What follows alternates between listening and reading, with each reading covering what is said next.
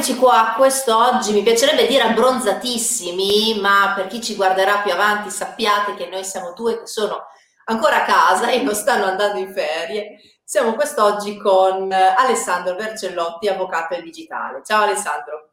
Ciao a te Rossella e grazie di avermi invitato qui con te. Grazie a te. Allora, faccio piccolissimissima presentazione del nostro ospite di quest'oggi. Allora, Alessandro Vercellotti, avvocato specializzato in tutto quello che è il diritto del digitale, che è una materia mega gigante, sta diventando sempre più mega gigante col suo studio Legal for Digital, appunto, che trovate all'indirizzo legalfordigital.it, quindi tutto quello che riguarda la disciplina del digitale e anche tutto quello che è la contrattualistica legata appunto a chi opera in ambito digitale, chi si vuole tutelare o chi deve insomma eh, ha bisogno di supporto. Quindi grazie mille Ale, anche perché quest'oggi parliamo di una piccola parte del tuo lavoro che è la parte legata principalmente all'audio. Faccio un piccolo cappello introduttivo.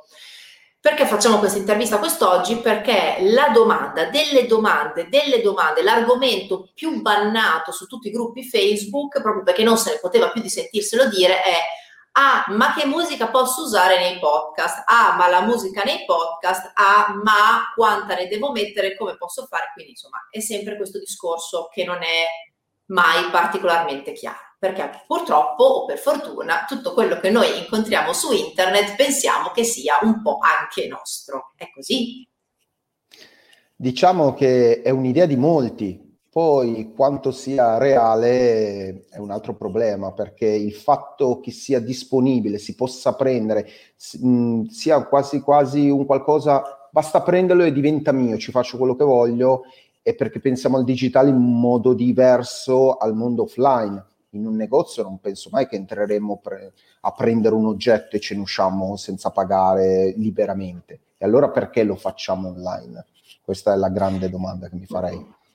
Io mi sono molto interrogata su questa cosa e penso riguardi il, il fatto che sia un bene che ai nostri occhi è immateriale, ai nostri occhi perché effettivamente si configura come una serie di dati.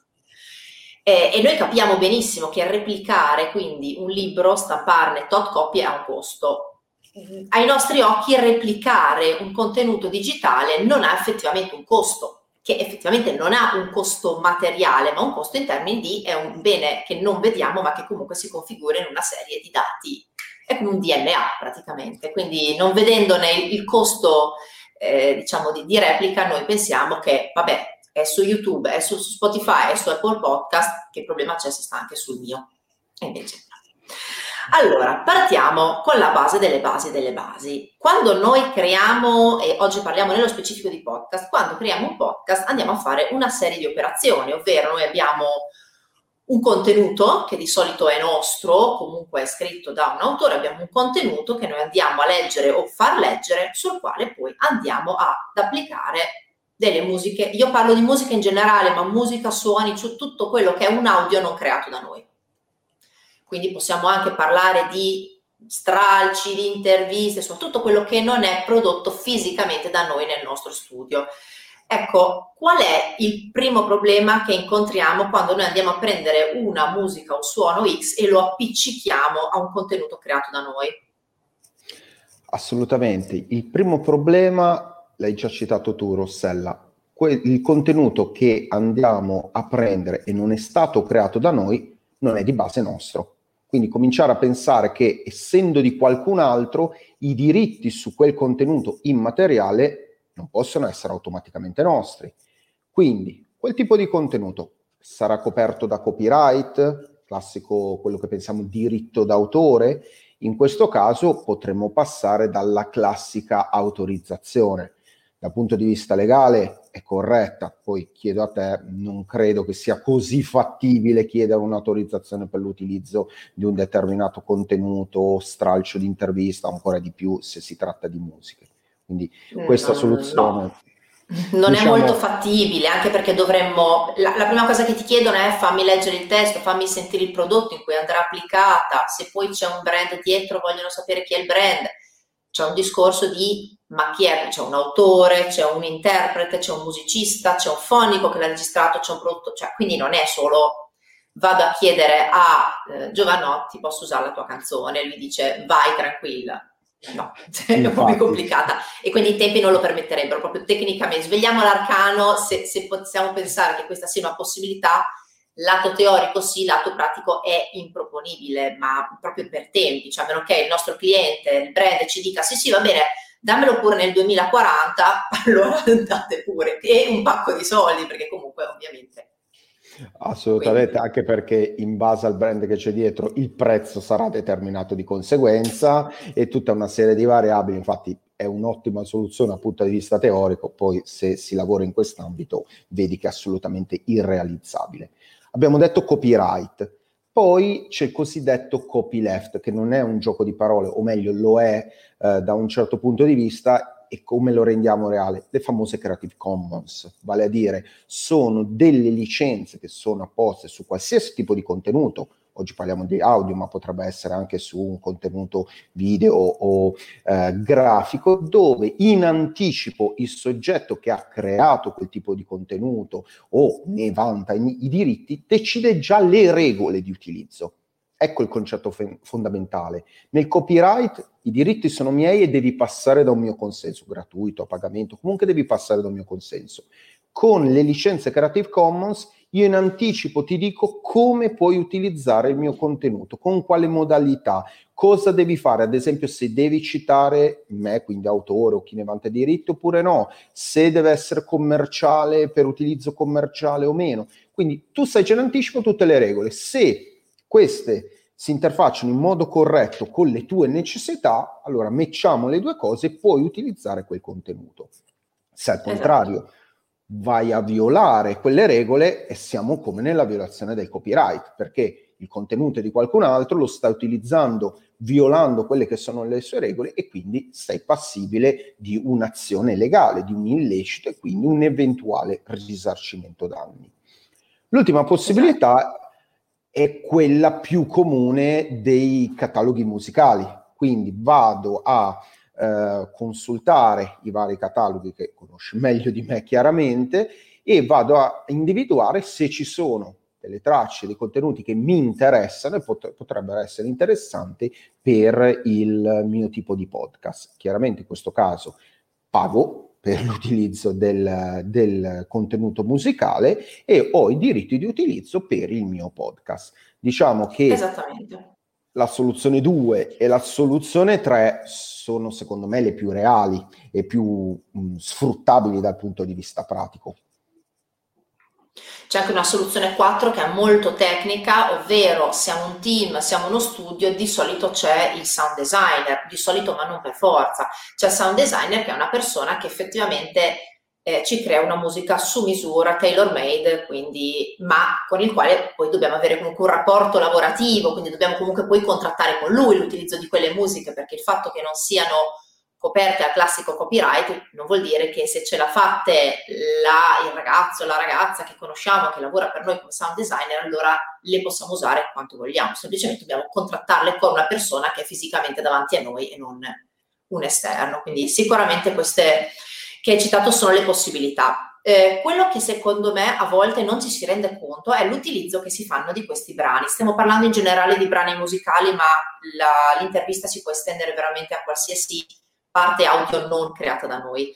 Che cosa andiamo a fare? Noi la andiamo a prendere, quindi estrapolare dal suo contesto, che potrebbe essere un CD, una compilation, eh, dove è stata pubblicata per la prima volta, la andiamo a inserire in un contesto completamente nuovo. Gli andiamo a applicare sopra la nostra voce o la voce dei nostri ospiti intervistati, che magari dicono un contenuto che non per forza è in linea col contenuto o i valori di quella canzone poi la andiamo a tagliare perché o ne usiamo 3 minuti e 30, quello che è 15 minuti, se usiamo Pink Floyd, se vogliamo farci del male andare in galera per direttissima, la andiamo a tagliare, ne andiamo a modificare il volume, la andiamo magari a sovrapporre ad altre canzoni, quindi facciamo un mix fondamentalmente, un remix e poi la andiamo a modificare nei suoi volumi, quindi la andiamo a equalizzare e la andiamo a pubblicare e ripubblicare. Quindi è una serie di... Eh, e poi ne autorizziamo il download, perché nel momento in cui diciamo ok, l'ascoltatore può scaricarsi la puntata, automaticamente gli diamo l'ok a scaricarsi anche quel contenuto. Quindi noi andiamo a,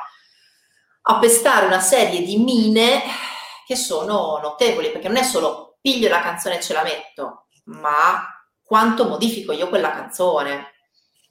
E, ehm, e, e, tutte queste sono da regolamentare, come appunto dicevi Creative Commons, ti dicono cosa puoi fare anche in merito a queste singole operazioni. Assolutamente. Eh, posso aggiungere questo. Quando andiamo a disporre di proprietà intellettuale altrui, è giusto che il soggetto che ne è titolare stabilisca cosa puoi fare o non puoi fare. Tu mi hai fatto tutti degli esempi pratici partendo da un, un brano musicale, tutte le cose che possiamo andare a fare. Giustamente, io che sono l'autore, io che sono il soggetto che vanta i diritti di quel brano musicale, potrei essere d'accordo a un certo tipo di utilizzo e non a un altro. Magari non mi fa piacere il fatto che venga mixata la mia canzone con altre canzoni, invece non ho problema al taglio perché chiaramente se la puntata è di una certa lunghezza, magari non hai bisogno di 5 minuti di brano musicale. È chiaro che stabilendo in anticipo lo spazio di manovra, chi si occupa di podcast sa già tutto in anticipo, anche il processo lavorativo diventa molto più facile, sa fin dove si può spingere e dove non si può spingere.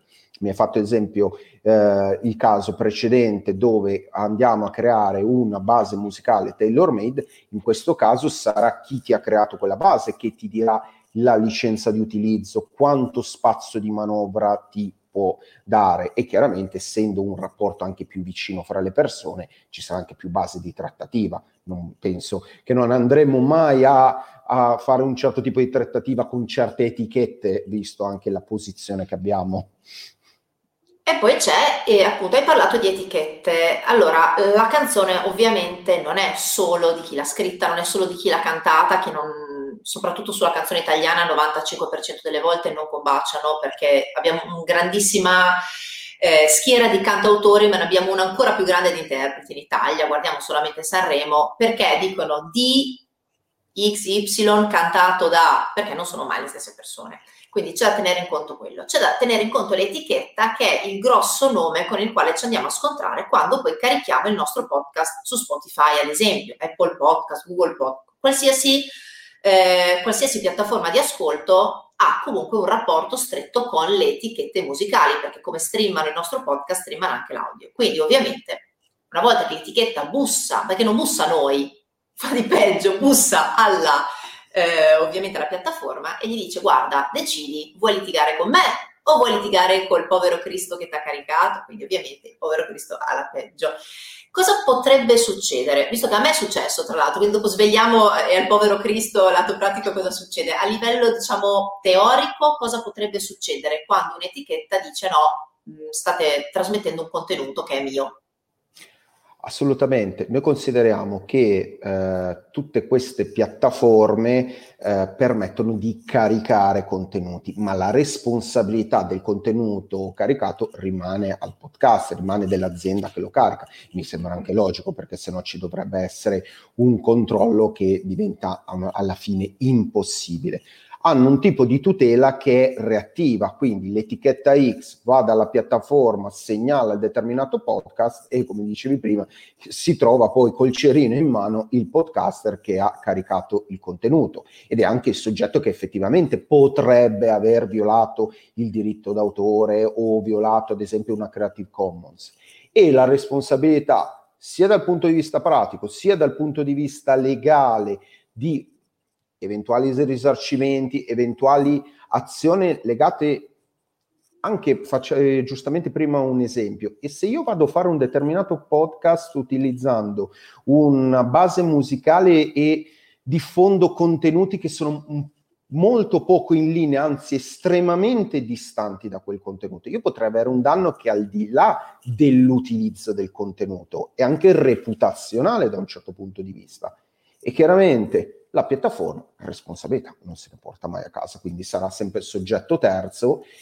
E quindi è meglio che noi che ci occupiamo di podcast cominciamo a capire l'importanza, uno, di capire cosa possiamo fare, come lo possiamo fare e due, non trovarci nella posizione di essere contro realtà che a livello economico, a livello di importanza, a livello di, da tutti i punti di vista, normalmente non siamo in livello di parità, diciamo così. È meglio non ah, trovarci. No, io mi ci sono trovata, faccio mea culpa grosso come una casa, ovviamente non col contenuto di un cliente, perché quando poi c'è dietro un brand eh, o anche semplicemente che noi facciamo un contenuto che in qualche modo ci è stato pagato perché ci abbiamo appoggiato sopra una sponsorizzazione, ci vado non con le pinze di più. Ma quello che succede al podcaster, ma chiunque, perché poi quando ti vengono a fare un claim di questo tipo non è che guardano se c'è un brand dietro, anzi quello diventa poi pure un aggravante. Eh, quello che succede è che la piattaforma, in questo caso era Spotify, ma potrebbe essere chiunque, ha ricevuto una lettera istantanea, ma era stato caricato due giorni prima, istantanea da parte di un'etichetta, la Universal, non è un caso, è proprio tra l'altro un'etichetta grossa, ha ricevuto un claim, la prima cosa che ha fatto è mi ha chiuso il canale, ma no il canale su Spotify, mi ha chiuso tutto il canale, perché poi ricordiamoci che alcune di queste piattaforme detengono anche la proprietà degli hosting, cioè quelli dove andiamo a caricare i nostri file.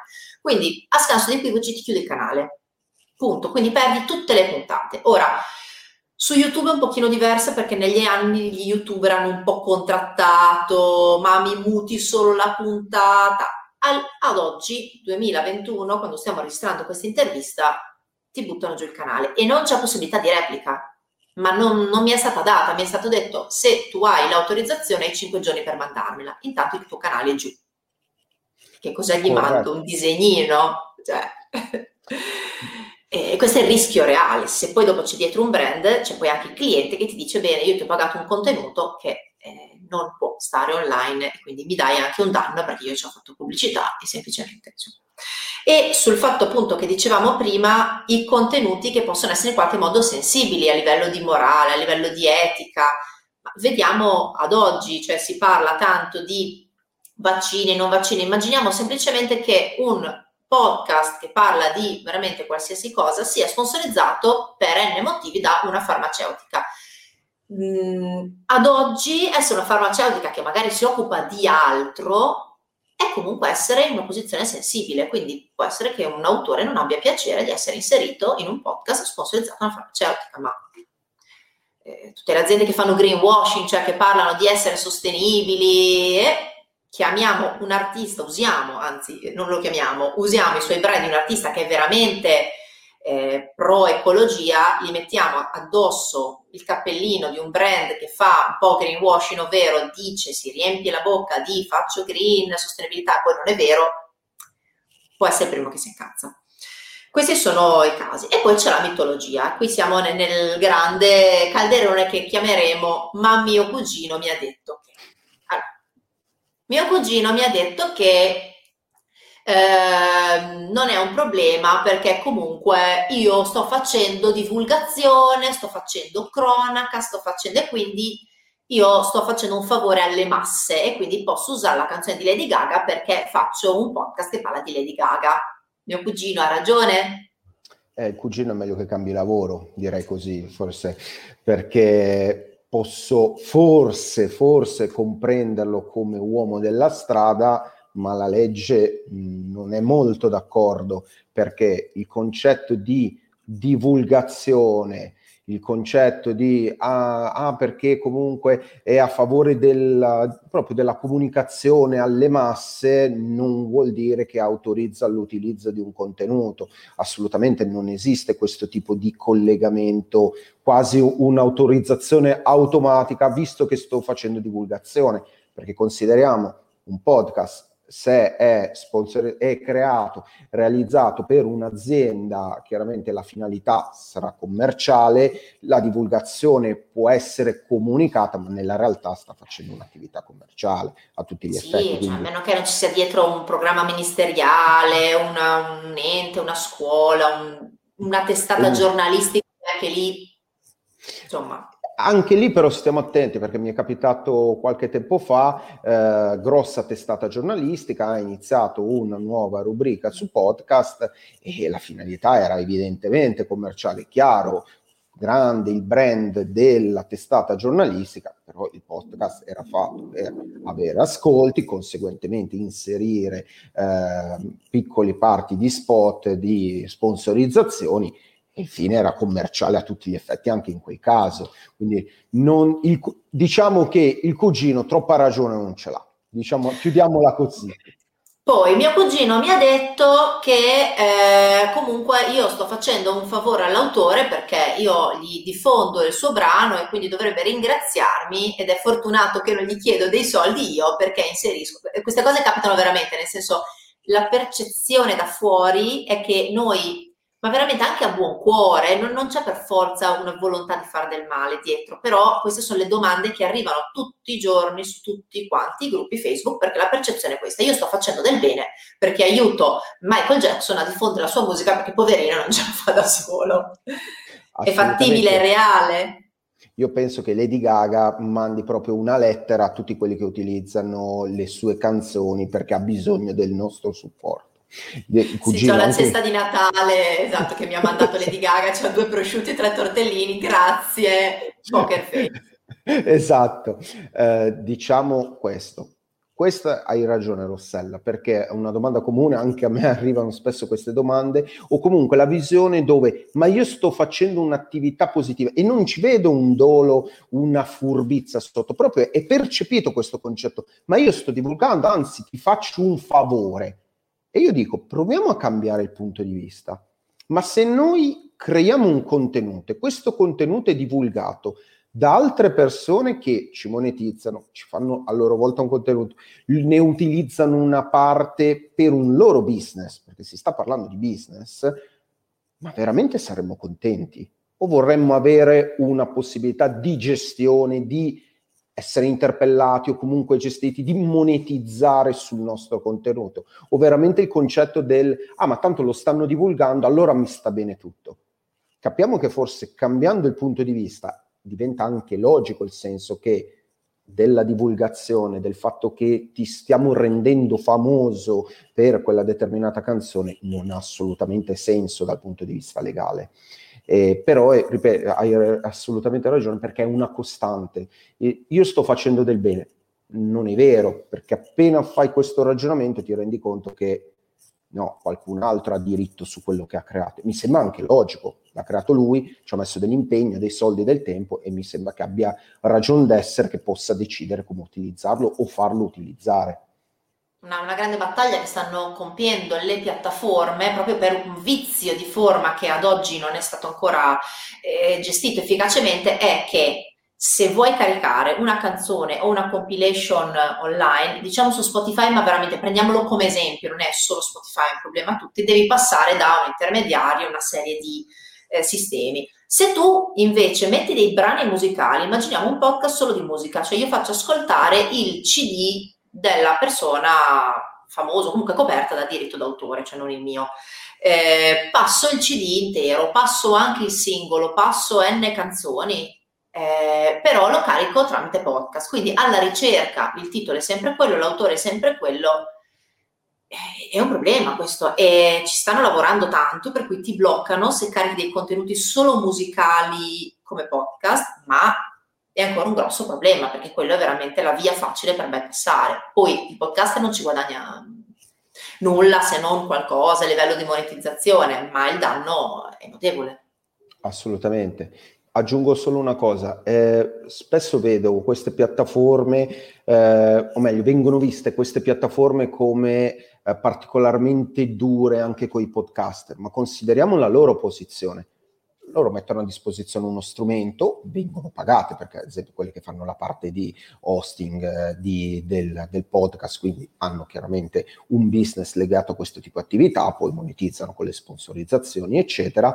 È chiaro che però hanno una posizione nella quale se non fossero particolarmente attive e veloci nel bloccare il podcast, il canale del podcaster, sarebbero loro soggetti con corresponsabili della determinata violazione. Quindi è logico che di fronte alla richiesta di un'etichetta, di fronte a una violazione come quella che mi stai dicendo, utilizzo contenuti musicali, li inserisco all'interno del podcast, così bypasso il problema del copyright della canzone, eh, loro devono agire, devono agire perché se no pensa alle n cause o violazioni che si potrebbero trovare sulle spalle direi migliaia, decine di migliaia, tutte sulle spalle loro, con una corresponsabilità con un soggetto che magari non è neanche capiente dal punto di vista economico.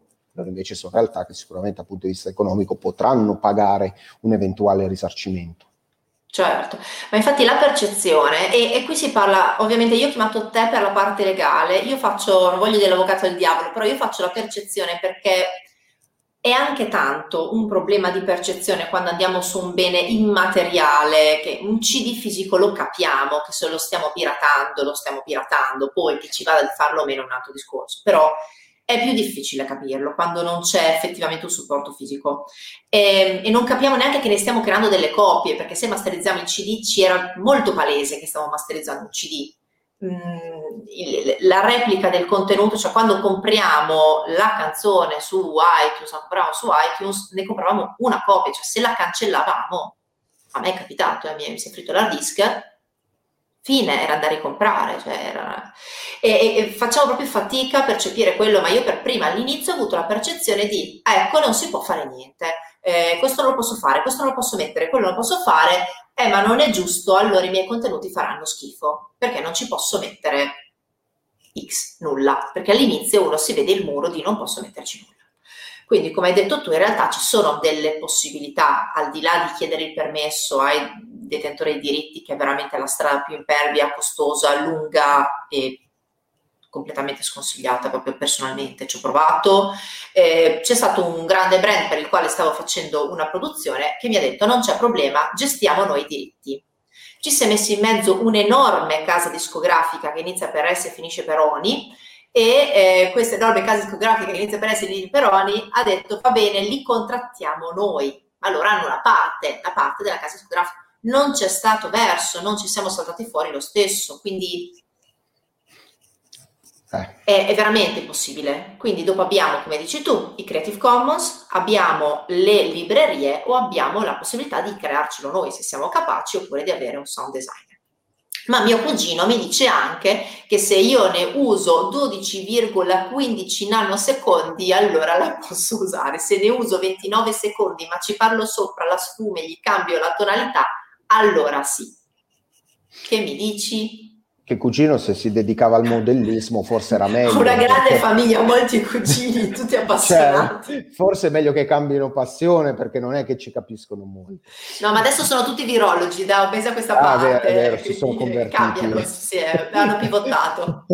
esatto.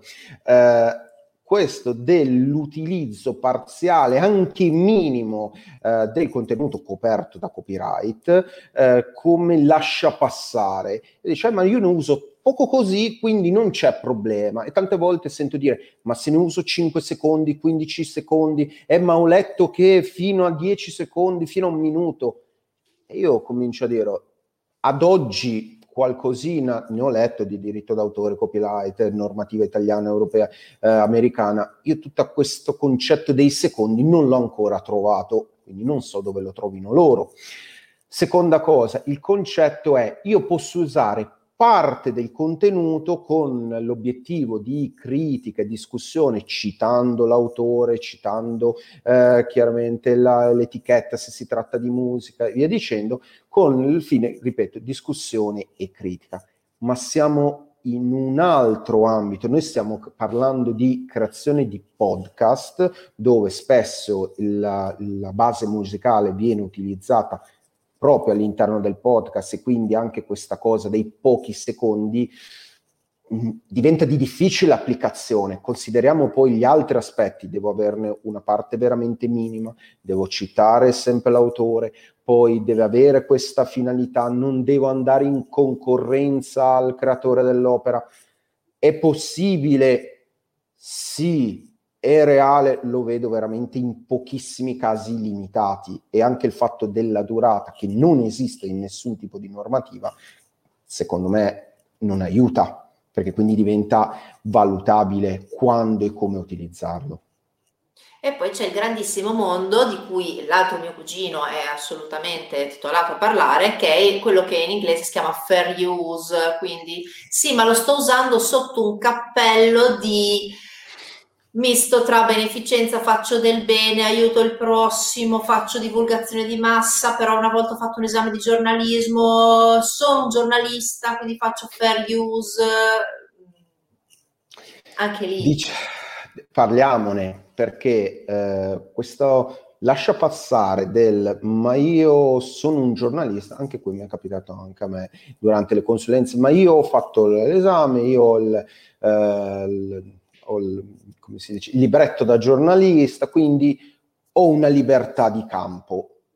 Capiamoci, i giornalisti, quindi che lavorano sotto una testata giornalistica o comunque fanno attività da giornalisti, hanno uno spazio di manovra. Pensiamo al concetto del diritto di cronaca, ok? Ed è un discorso, ma non vuol dire che gli autorizza a utilizzare qualsiasi tipo di contenuto liberamente, senza autorizzazione. Uno, perché lo dice a giurisprudenza ogni tot ci sono delle sentenze contro, ad esempio, attestate che siano fisiche o digitali, quindi eh, online, che magari hanno preso immagini, che hanno preso stralci eh, senza nessun tipo di autorizzazione. Quindi sono i fatti che lo dico, guardate che non è che il giornalista fa quello che vuole. E poi ragioniamo, ma l'attività di podcasting che stiamo facendo, la facciamo come giornalisti, fa- la facciamo come creatore di podcast per un'azienda, per un brand, con che finalità la stiamo facendo? Perché se noi la facciamo come podcaster,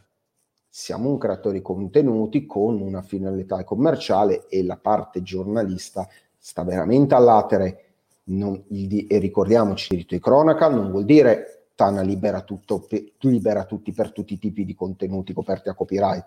Quindi anche da questo punto di vista non lo vedo un lascia passare, dal mio punto di vista almeno.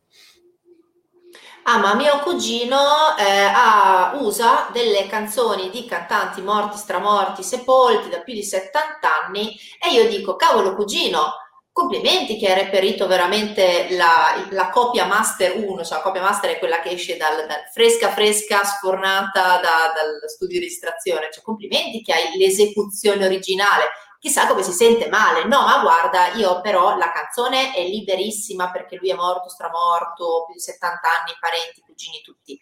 Ma però è interpretata da tizio famosetto X e quindi comunque si sente bene, quindi la uso. Posso quindi usarla visto che la canzone è libera da diritti per sopraggiunta proprio morte del, del, detentore dei diritti, facciamo che lui aveva tutti i diritti, lui era tutto lui, one man band, è morto da più di 70 anni, arrivederci grazie, posso usarla?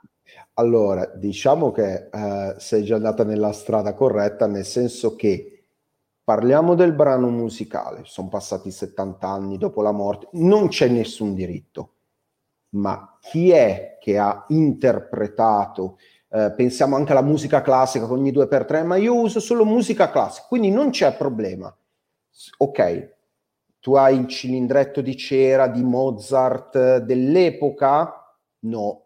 E allora dove l'hai presa? Eh no, ma sai, c'era la, la filarmonica di Sydney, di... esatto. Perfetto. Cioè, ah. C'è sempre la filarmonica di mezzo. Sì, esatto. Ah, allora non hai sto cilindretto di cera originale. Allora, in quel caso, è vero che il brano musicale è di un soggetto che non ne può più vantare i diritti né i suoi eredi della situazione però c'è qualcun altro che vanta i diritti su quel contenuto che ha realizzato. Io Filarmonica, che di Vienna, che ho registrato anche solo nel 92, ho dei diritti su quel contenuto che non saranno sul brano, le note originali che, so, che sono di Mozart morto e stramorto, ma sull'opera che ho realizzato, sulla registrazione, assolutamente sì. Ecco quindi che a volte questo concetto, ah ma l'autore è morto, allora ci faccio quello che voglio, non è così. Al contrario, tu ti metti lì con, gli, cre, con la tua filarmonica o vi mettete in quattro e registrate una canzone di musica originale di Mozart eh, di tot anni, è diverso perché in quel caso state voi creando un nuovo, un, state utilizzando un'opera originale, ma la state interpretando oggi e quindi potete vantare questi diritti di utilizzo in modo libero. Viceversa, se io perché tanti mi dicono guarda a me piace cantare, interpretare o faccio anche un podcast di musica in cui faccio sentire anche eh, i brani che suono ma faccio delle cover quindi non è un problema perché l'ho suonata io però eh, Tizio eh. Famosetto autore è ancora vivo esatto perché l'altra cosa è ah ma io ci faccio cover quindi in realtà la reinterpreto, magari modifico qualcosa, ma in quel caso qualcuno sta vantando i diritti di quella canzone, sì, perché è ancora vivo, sì, perché c'è poi la parte etichetta, autore, cantante, ci sono tutte le varie divisioni, come dicevamo prima, a volte un po' spezzatino fra più soggetti. È ma almeno che... 5 o 6, cioè se noi andiamo alla CI per fare i casi della musica italiana, ma poi ogni, c'è l'ASCAP, la BMI, la GEMA, almeno 5-6 persone, eh, tutte le volte, eh. l'editore, il produttore, il discografico, cioè tanti sono e poi tante volte sono quelli più accaniti, eh. perché quando mi è arrivata la lettera, la lettera che mi chiusero il canale mi arrivò da che dici ma chi è questo? Era il discografico che eh, ci aveva messo i soldini, quello infatti più interessato a portarli a casa perché tante volte l'autore è un po' più artista, ecco. Eh, l'artista pensa meno ad aspetti normalmente, ci pensa più un altro, magari chi ci mette il cash. Ti mi scrive sto turco, e tu ma che è sto turco? Eh, era il produttore della canzone Tot. Ah. Ecco, ecco perché ha diritto di, di rispondere. Quindi tornando a noi è chiaro che semplicemente la cover, il remix, tutte quelle opere che partono da un contenuto coperto da copyright ritorniamo prima, è comunque l'utilizzo di un contenuto o autorizzazione o comunque ci deve essere una Creative Commons, se no questo tipo di operazioni non le possiamo fare liberamente, non stiamo creando un nostro contenuto, stiamo partendo da proprietà intellettuale altrui e come tale vantano dei diritti. Ok, abbiamo tutelato il mondo. Mio cugino adesso fa il virologo a tempo pieno perché comunque ha capito che questa è una strada ancora più remunerativa e su cui appunto c'è un pochino più di libertà di espressione ancora come oggi e, e quindi insomma adesso abbiamo tutelato veramente la chiunque, pure quelli morti. Però se volessimo però tutelarci anche noi, perché al di là di tutto noi comunque stiamo creando un contenuto nuovo, stiamo creando un contenuto, al di là della musica che ci mettiamo, potrebbe anche non esserci, stiamo creando un contenuto nuovo. Ad oggi mh, mm, non c'è ancora il fatto di registrare il podcast alla CI, non si sono ancora ben espressi, c'è un po' un ambito grigio, sicuramente in futuro si chiarirà, ma ad oggi come no, non c'è nulla, quindi io però lavoro per dei clienti che mi chiedono dei contenuti. Eh, come faccio io a tutelarmi? Non tanto sul diritto d'autore, ma cioè veramente a dormire sonni tranquilli, che il mio cliente non mi bussi alla porta e mi dica non ti pago la fattura perché non mi hai fatto questa cosa? Assolutamente. Io penso eh, che nei prossimi anni qualcosa debba cambiare. Hai citato giustamente la CI perché questa è una professione in, ampito, in, ampia crescita e che giustamente necessita delle tutele legali che le spettano e anche la possibilità di tutelare il, post, il podcast realizzato è la conseguenza naturale. Ad oggi l'unico strumento che abbiamo è un buon contratto che ci va a tutelare uno per quello che abbiamo realizzato, conseguentemente garantirci il pagamento o un'azione di tutela in caso di mancato pagamento. E ultima cosa, la responsabilità, o meglio, la limitazione, esclusione di responsabilità per tutte le piattaforme, perché ricordiamoci che nel momento in cui realizzo un podcast e io consegno quanto realizzato, la responsabilità a un certo punto è limitata, ma se mi occupo anche io di caricare il contenuto sulle varie piattaforme, questo contenuto magari c'è la piattaforma X che per un certo periodo ha dei bug, non funziona. Eh, Classico. Di chi è la responsabilità? È chiaro che la, la risposta potrebbe essere, è chiaro, è colpa della piattaforma, ma se già in fase di tutela preventiva, quindi contrattuale, andiamo a mettere un paletto dove diciamo caro cliente, cara azienda, guarda che non dipende tutto dal mio operato, ma dipende da soggetti terzi, quindi ad esempio le piattaforme, e se queste non funzionano, io ho fatto il mio lavoro, ho diritto a essere pagato e quindi non sospendi il pagamento, ma ho diritto a non vedere, a dormire sogni tranquilli perché non, mi, non agirai mai legalmente contro di me. Perché se, senza citarne nessuna, se la piattaforma X ha 10 giorni eh, di eh, mancato caricamento dei contenuti, io il mio l'ho fatto. Dovrai dimostrare eventualmente che io ho una colpa perché non ho caricato il contenuto, perché ho violato qualcosa, quindi la piattaforma ha agito in eh, tutela preventiva bloccando il canale. In questo caso il contratto permette di spostare anche la responsabilità dal punto di vista dell'azione legale e non è poco. Poi aggiungo ah, ancora, prego.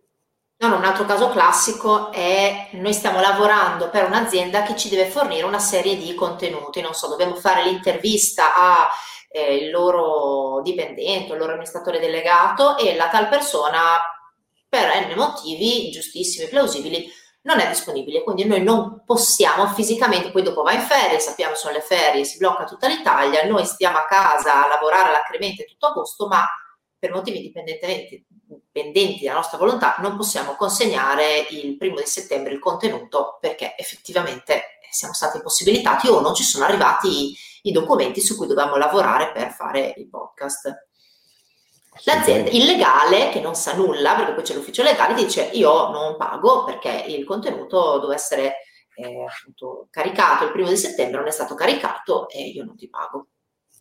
Anzi, Classico, il, legale, eh? cioè... il legale dice non ti pago e noi avevamo pensato alla partenza il primo settembre, quindi magari voglio anche un risarcimento perché noi certo. ci ha fatto saltare la comunicazione sul, eh, t- sul, sito, sul tal social e quindi non solo non ti pago, ti chiedo un risarcimento. Ecco che dal mio punto di vista, dove c'è il concetto di base, secondo me è questo. Io devo saper fare bene il mio lavoro, però ho dei punti di contatto con soggetti terzi, che siano piattaforme, siano il cliente, siano soggetti terzi che magari fanno la parte di voce è chiaro che non devo portarmi a casa responsabilità di soggetti terzi. Mi dovevi dare della documentazione? Questa documentazione è arrivata in ritardo? Allora lo stesso periodo di ritardo per inficerà anche sulla consegna, senza che l'azienda possa eccepire nulla. Non mi hai proprio consegnato il materiale, mi hai consegnato un materiale diverso quantitativamente o qualitativamente non ho responsabilità io perché non mi posso inventare quello che non mi è stato consegnato. Ci hai eh, messo 73 anni a darmi l'ok perché deve passare l'approvazione giustamente di tutti quanti gli uffici marketing. Benissimo.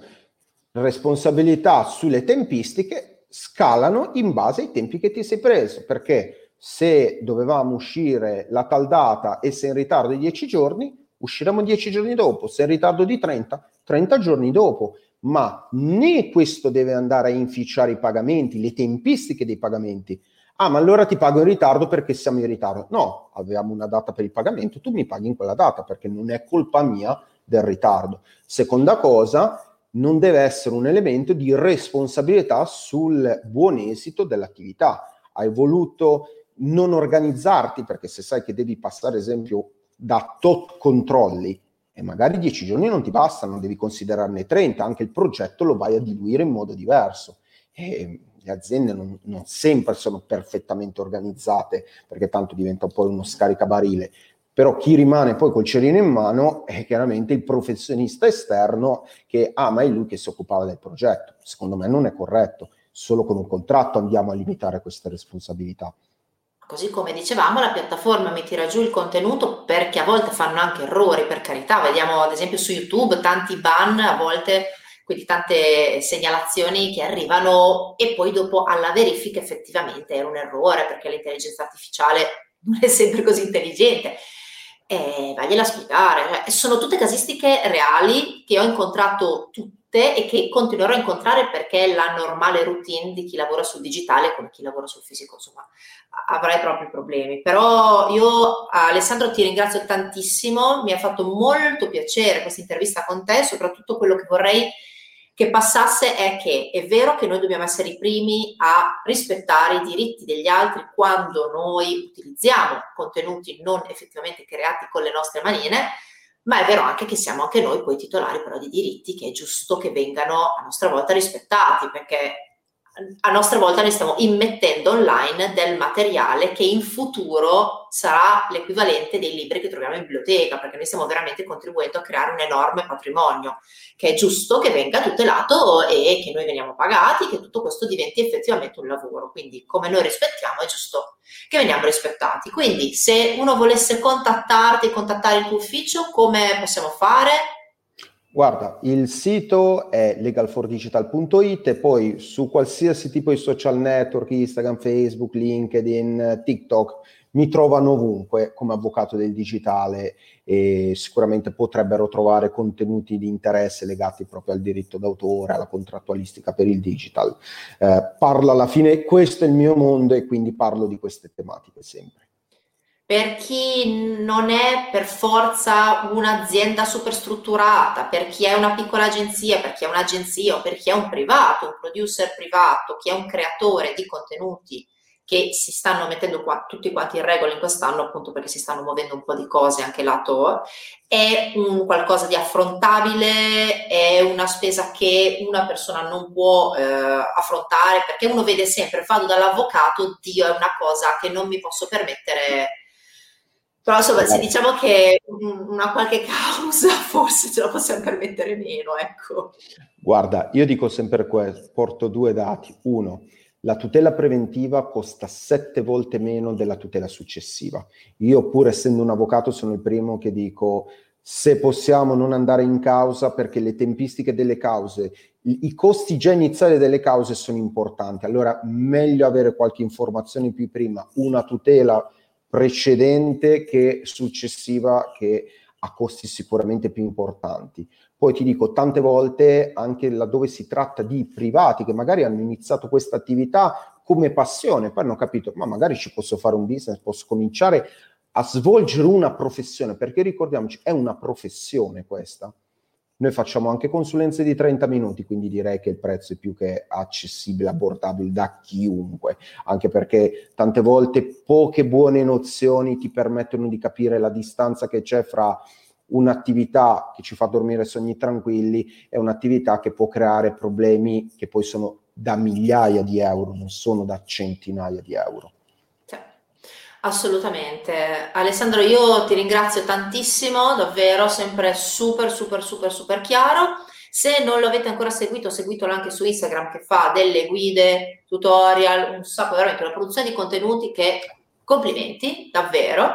Eh, io ringrazio tutti voi che se state vedendo il video ci avete seguito qui su YouTube.